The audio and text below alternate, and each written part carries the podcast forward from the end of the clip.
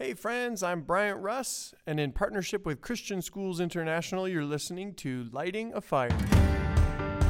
Nothing lights up the brain like play. Here in the summer, we've been doing water balloon fights in the in the backyard, hmm. and these kinds of fun experiences are so important for us. You know, because we've made God and I think we've made Jesus into such serious kind of figures that the idea that Jesus had fun is, is something that's foreign to us. You know, I think we've still got that very Puritan kind of view of God. You know, the more time I spend in the classroom, the more I become convinced that wonder is just such a core prerequisite to education. Wonder fuels curiosity, creativity, inquisitiveness, these kinds of these core requirements for a life of learning. I love the Socrates quote, wisdom begins with wonder. And I think of even my own story of becoming a classroom teacher began with realizing just how incredible and cool and strange the universe really is. I realized, wow, I want to be exploring this place the rest of my life, and I want to invite students to come along. If you know what I'm talking about, then you're going to love today's conversation with Christine Aroney Sine. In addition to just being one of the most fun and coolest people I've met in a long time, Christine is the author of The Gift of Wonder Creative Practices for Delighting in God. Christine just has an incredible story. She spent 12 years as a medical doctor on board the Mercy ship, traveling all around the world providing humanitarian aid in some of the most desperate regions on the planet. She recounts many of her memories in a book, Tales of a Seasick Doctor. But today we focus primarily on her newest book, The Gift of Wonder, as she examined just what are those childlike characteristics that Jesus seems to think are essential for participation in the kingdom of God. Christine starts with that question and then examines a number of possibilities, all the while offering practical suggestions for how we can incorporate practices of wonder into our daily lives and rhythms, and maybe even into our classrooms. Shout out to InterVarsity Press. They're generously giving away five books to people who share this conversation on social media. So if you want to enter a chance to win the gift of wonder, I'd encourage you to share this conversation on Facebook. Make sure you tag the podcast Lighting a Fire. All right, friends, I think you're really going to enjoy today's conversation with Christine. As you're listening, my hope is that you gravitate towards certain ideas or stories and begin that process of incorporating these ideas into what we do with students every day. Well, hey, first of all, thank you for coming on for this conversation. And also, your book, it was such a gift to me these past few months. It was almost like reading a poem. I just slowed down and so I just wanted to say thank you first of all. Oh, well, thank you. I really was really blessed by it. Oh, it's it's interesting to me. A number of people have told me what a helpful book it's been during this very traumatic time. Yes, yeah. You know, one friend, uh, in fact, an organization called Word Made Flesh, they got me to do a a webinar on wonder as a healing tool mm, for mm. soul care. Uh, and part of what I said is that this is a tool that I think is almost unheard of and almost forgotten, you know, mm. uh, which is so sad because I think it is such a powerful tool in so many ways. Also, it makes us aware of the fact that we are part of something that's much bigger than ourselves mm. and that's much bigger than COVID as well. And and I think that can be reassuring when we kind of get this kind of a connection to the God of the universe to me this book was was really about addressing who is god in in one sense as you write about living in awe wonder living playfully and creatively. I kept coming back to that you know who can live like this? What is the person who lives in this kind of way? What did that what does that person know about the heart of god that i don't? Um, in fact in the introduction you write can you imagine a god who dances with shouts of joy laughs when you laugh loves to play, enjoys life, and invites us into the fun. Can you tell us a little bit about how you came to know God in this way? Well, it was a long, slow journey. the gift of wonder was one of the major steps along the way. I think writing this book kind of opened up a world for me uh, that I'd kind of glimpsed to a certain extent over the previous years, but I hadn't really entered into tangibly until I wrote The Gift of Wonder. And since then, it's kind of blossomed in amazing ways. But I think that it started when I began to think about spiritual practices in a bit of a different way. You know, I started to realize that kind of our traditional way of praying and even our traditional ways of reading the Bible just didn't gel for me. I'm somebody who loves to read the Bible, I'm somebody who loves to pray, but I needed tools because I'm the kind of person who loves to involve every part of their body in what they're doing. And when we just kind of use words in prayer, it just didn't seem to kind of have the strength. And so as I started to open up my other senses as a recognition of these are the things that are needed as part of our prayer observances, it was like my my brain was opened up to a God hmm. of wonder that I had not had not encountered before. You know, I mean, I talked about, you know, an awesome God, but until I started to reflect on the amazingness of God in a leaf or you know the fragrance of a rose or something like this and enter and, and look up at the sky the night sky and, and and look at the amazing dimensions of the universe when i took time to enter into the presence of God in this way and to pray in this way, I suppose you could say. This was when something really um, kind of gelled for me. And, and mm. it's only blossomed and grown since I wrote The Gift of Wonder. It's interesting because I read a book recently called Landmarks. And this is a person who goes looking for lost words. And one of the things that he talks about is how we have lost the words to express the wonder of the world. Hmm. You know, he talks about how when the children's Oxford Dictionary was updated a couple of years ago, they, as it always happens when they update a dictionary, they took out some words and put in new words. And of course, all of the words that were taken out had to do with nature, and the words that were added had to do with technology. And mm. so he talks about the fact that we need a re-wonderment of the world because we've not only lost our kind of view of wonder, but we've lost the words to express it. And I think we need a re-wonderment of God as well, you know, where we we kind of enter into language that to a certain extent has been lost of expressing the awesomeness, the really awesomeness. I, in fact, I don't like using that word because it's become such a trivial word hmm. in many ways. oh, we've killed it. Yes, definitely. And so I think that part of what my journey has been that is expressed in the gift of wonder is this re entering into the re wonderment of the world and of God as well. A re-wonderment of God, and who better to teach us than children, as your book walks exactly. us through. So you write to enjoy God more fully and recognize God's delight in us. We must rediscover the world of childhood and unleash the inner child hidden deep in our souls.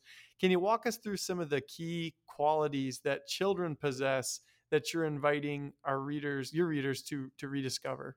Well, first of all, you know, the, the quote that I used, of course, is, you know, unless we become like children, uh, we cannot enter the kingdom. Matthew 18, verse 3. And I wish I had found this translation before I wrote The Gift of Wonder. But in the Passion Translation, it says, Learn this well, unless you dramatically change your way of thinking and become teachable and learn about heaven's kingdom realm with the wide eyed wonder of a child. you will never mm-hmm. be able to enter in. I mean, isn't that marvelous? You know, it's really wonderful. and, you know, and of course, obviously, I'd been thinking about this kind of dimension beforehand. And, you know, what I did was I actually posted on Facebook, you know, what do you think of the childlike characteristics that make us fit for the kingdom? And I had so many responses. And I took out the ones that I felt had the greatest relevance. So, playfulness, awe and wonder, imagination, curiosity, love of nature, compassion, uh, unconditional trust. And I took 12, the ones that I felt were important. And my background is I'm a medical doctor. And so I did some research from a medical perspective, a scientific perspective, and a biblical perspective. And I was just amazed at how, when I started looking at these characteristics, how they can transform us. They mm. can transform the way we live, they can transform the way we see God, and they can transform the way we see the world and, and the, those that we share the world with as well. Mm. And, and that was stunning to me. And so, again, I think um, writing this book transformed me, and I'm delighted to hear that it's transforming others as well. And I think, particularly during this time of COVID, where we need something to transform us into a different mindset. I think I think this is the kind of thing that we need. We we need to rediscover the wonder of God again. But we need tools that help us do that and play, imagination, curiosity. These are the kinds of things that can help us do that. Was there anything in your writing and research? Was there anything that was particularly surprising to you about any of these imagination, curiosity, playfulness? Was there anything that, that particularly caught your attention? Well, I think play. I think, like most adults, you know, I gave up play.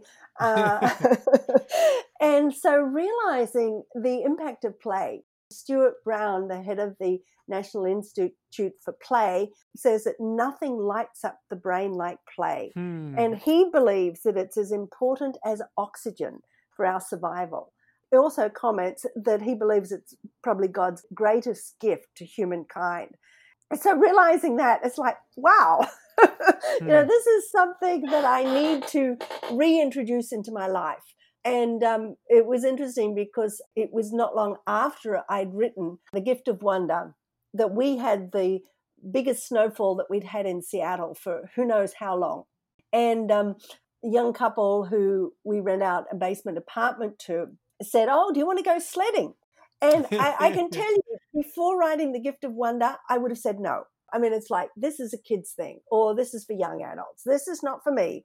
And I thought, oh, sure. I mean, I'd never been sledding in my life. Growing up in Australia, you know, where in Sydney there's no snow, I'd never even seen snow until I was an adult. And so this was the most incredible experience. We actually hitched our dog to the sled. And she was as delighted at the experience as I was. First time for her, and she loved it, and I loved it. It's a long time since I'd had so much fun. I hope you don't have a Chihuahua, Christine. No, it's a golden retriever.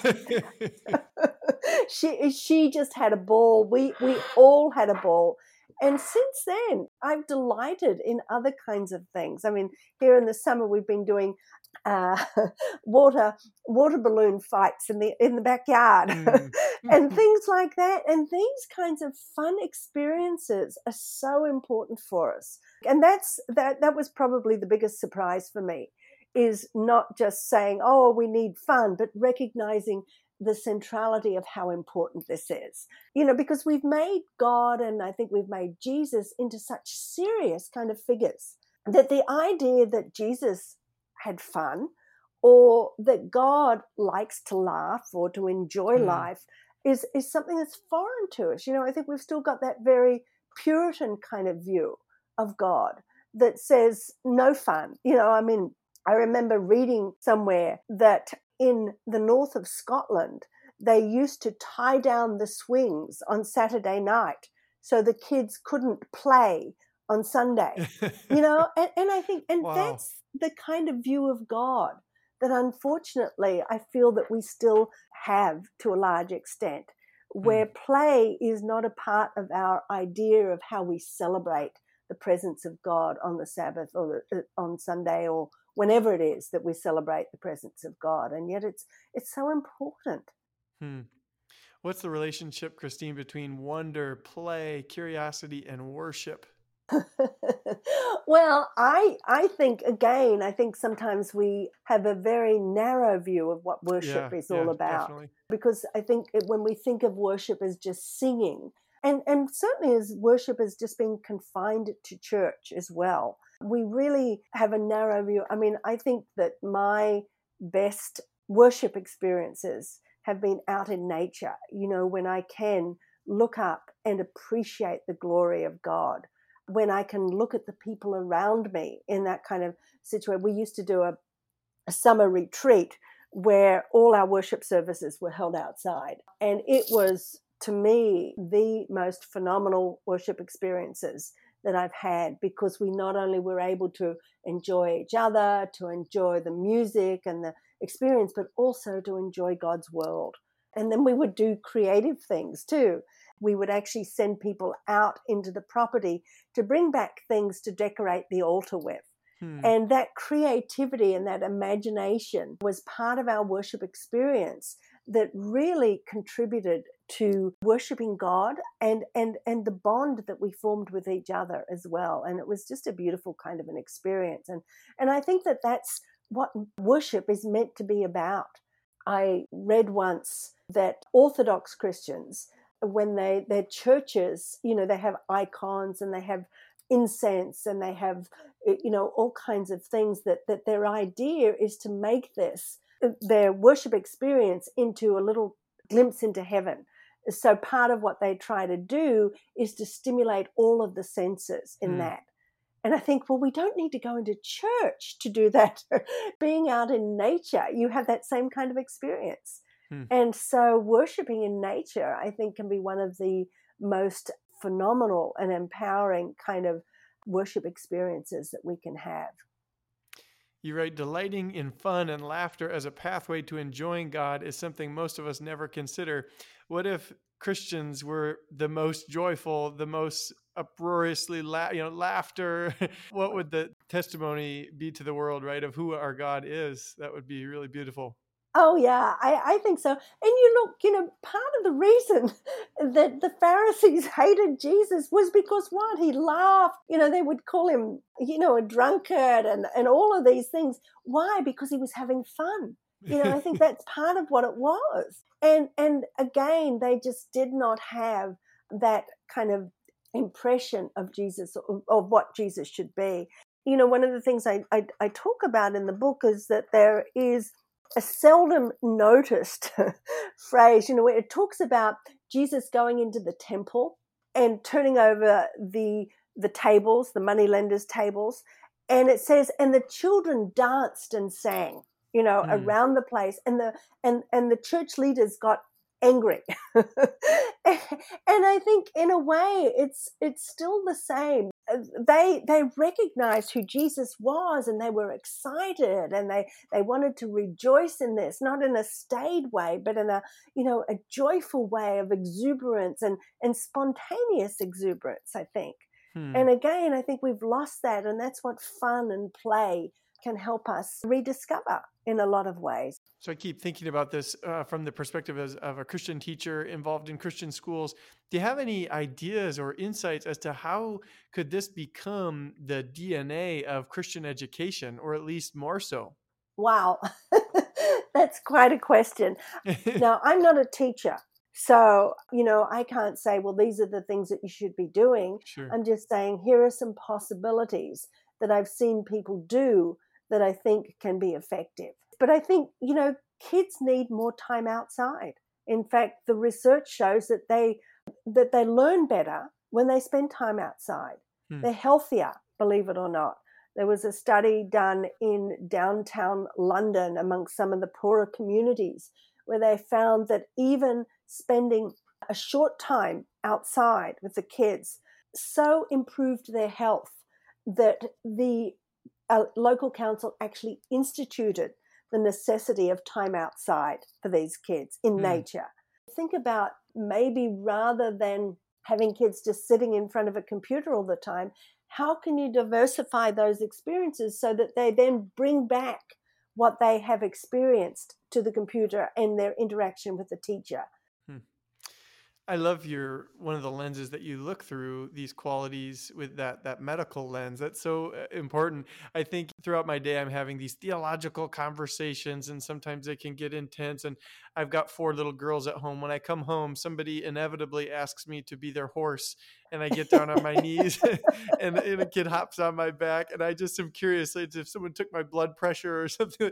There's just this piece with play and the ego, uh, check the ego at the door. And, uh, and sometimes I feel like I've been an ass all day and now I finally get to be a horse at the end when I come home. I love that. Yeah, and and I think I mean that's interesting because I haven't read anything that says that people have done experiments, you know, like this of parents coming home and playing with kids and what effect does it have on their blood pressure and on some of the other parameters. But I bet, I bet if you did that you would find that it lowers your blood pressure and probably even has other kind of hormonal influences that help to calm you down as well, I would mm. You know, one of the things as I read the first few pages, I wrote in the margin, I wrote, Does embracing childlike joy and wonder come at the expense of sober acknowledgement of suffering in the world? And as I read on, you, you really addressed that. You talked about some of your experiences serving as a doctor on the Thai Cambodian border. Are you able to tell us about some of those experiences and how you're able to pursue joy, hope, wonder in the midst of an understanding that the world's also there's all kinds of pain and suffering.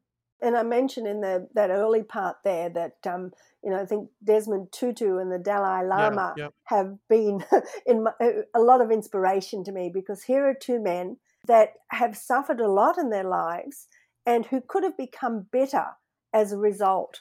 And you know, and yet they are some of the most joyful and I think particularly Desmond Tutu, in some ways, child, you know, childlike enthusiasm that just bubbles out of him. Hmm. And he talks about that we need to become a reservoir of joy, an oasis of peace, and a pool of serenity. In, in the midst of pain and suffering, I think there are several things. Firstly, some of the people who are suffering are some of the most jo- joyful people I know. You know, I think this was one of the things that really rocked me. I think we have the idea that people who live in poverty and people who live in, eh, you know, at the margins are kind of bitter because of their suffering. But some of them are really joyful because of the fact that they have learnt to appreciate the wonder of small things. In that refugee camp, for example, it just intrigued me to watch the kids who would take any tiny little thing that was offered to them and make it into something that they could have fun with, which was just beautiful. And you would see the appreciation of what people had, which I think is part of what suffering does for us. You know, I know that there's been research done even of people who have had major kinds of accidents and then afterwards how they see life as being better because they've learnt to appreciate what they have. They've learnt, to find joy in the moment rather than hoping for something more, rather than expecting in some ways that they need something more. Talking to people who have suffered greatly is, is, is quite incredible sometimes. And I am awed by their resilience. I am awed by often this gift of, of wonder that they have.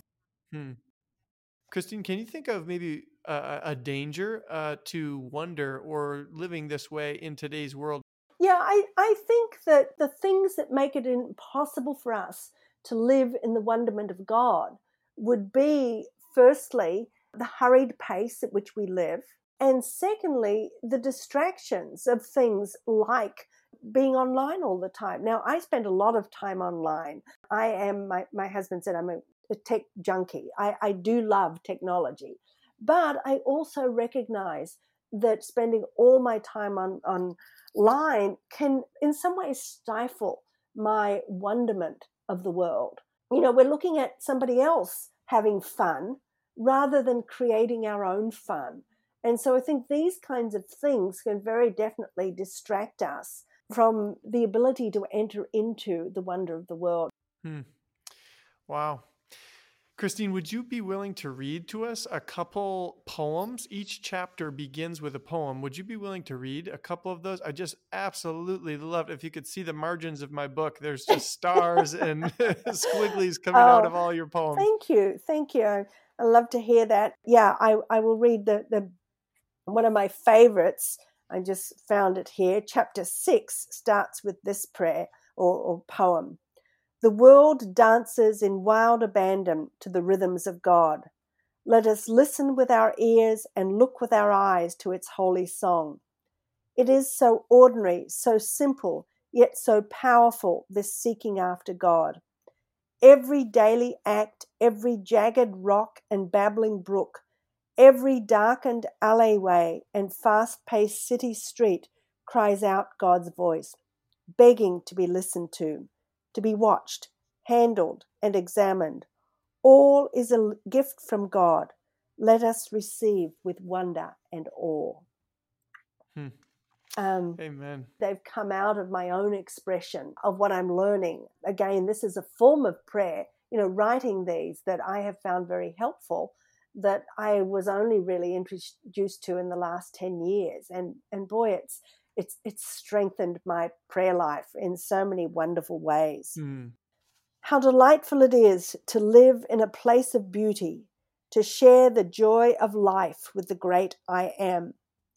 How delightful it is to see the birds hovering overhead and hear the whispering wind rustling through the trees. I breathe in the rhythm of God's world, the ebb and flow of seasons, the fading of day's bright light into night's embrace. I dance for joy, surrounded by God's grandeur, and open my senses to wonder and awe. I sit content in the glory of God's embrace and absorb the fragrance of God's loving presence. Hmm. Amen. I should just mention that one of the things that started me writing poetry was my husband and I have been really impacted by Celtic Christians. Part of the legacy that they left behind was some beautiful, rich poetry. You know, that was the inspiration that started me writing these kinds of prayers. And in fact, this one in particular has a very Celtic kind of flavor to it. Christine, I've had a smile on my face for most of this conversation. You are a delight to talk to, and I want to be your friend. oh, well, thank you. Thank you, not just for this conversation, but for your book. I'm grateful to InterVarsity Press, who's also going to be giving away five copies uh, when we release this episode. So thank you to them, and thank you for your heart and soul that you've put into this work. It's been a blessing to me, and I know so many others around the world. Wonderful. Thank you. Thanks so much for joining us today, friends. If you want to hear more from Christine, head on over to Godspace Light, that's L I G H T, where you can read more from Christine's blog or explore more of what she and her friends are up to. As always, if you have questions for the podcast, feel free to email me at bruss, B R U S S, at hollandchristian.org. Thanks for joining us today. In partnership with Christian Schools International, you're listening to Lighting a Fire.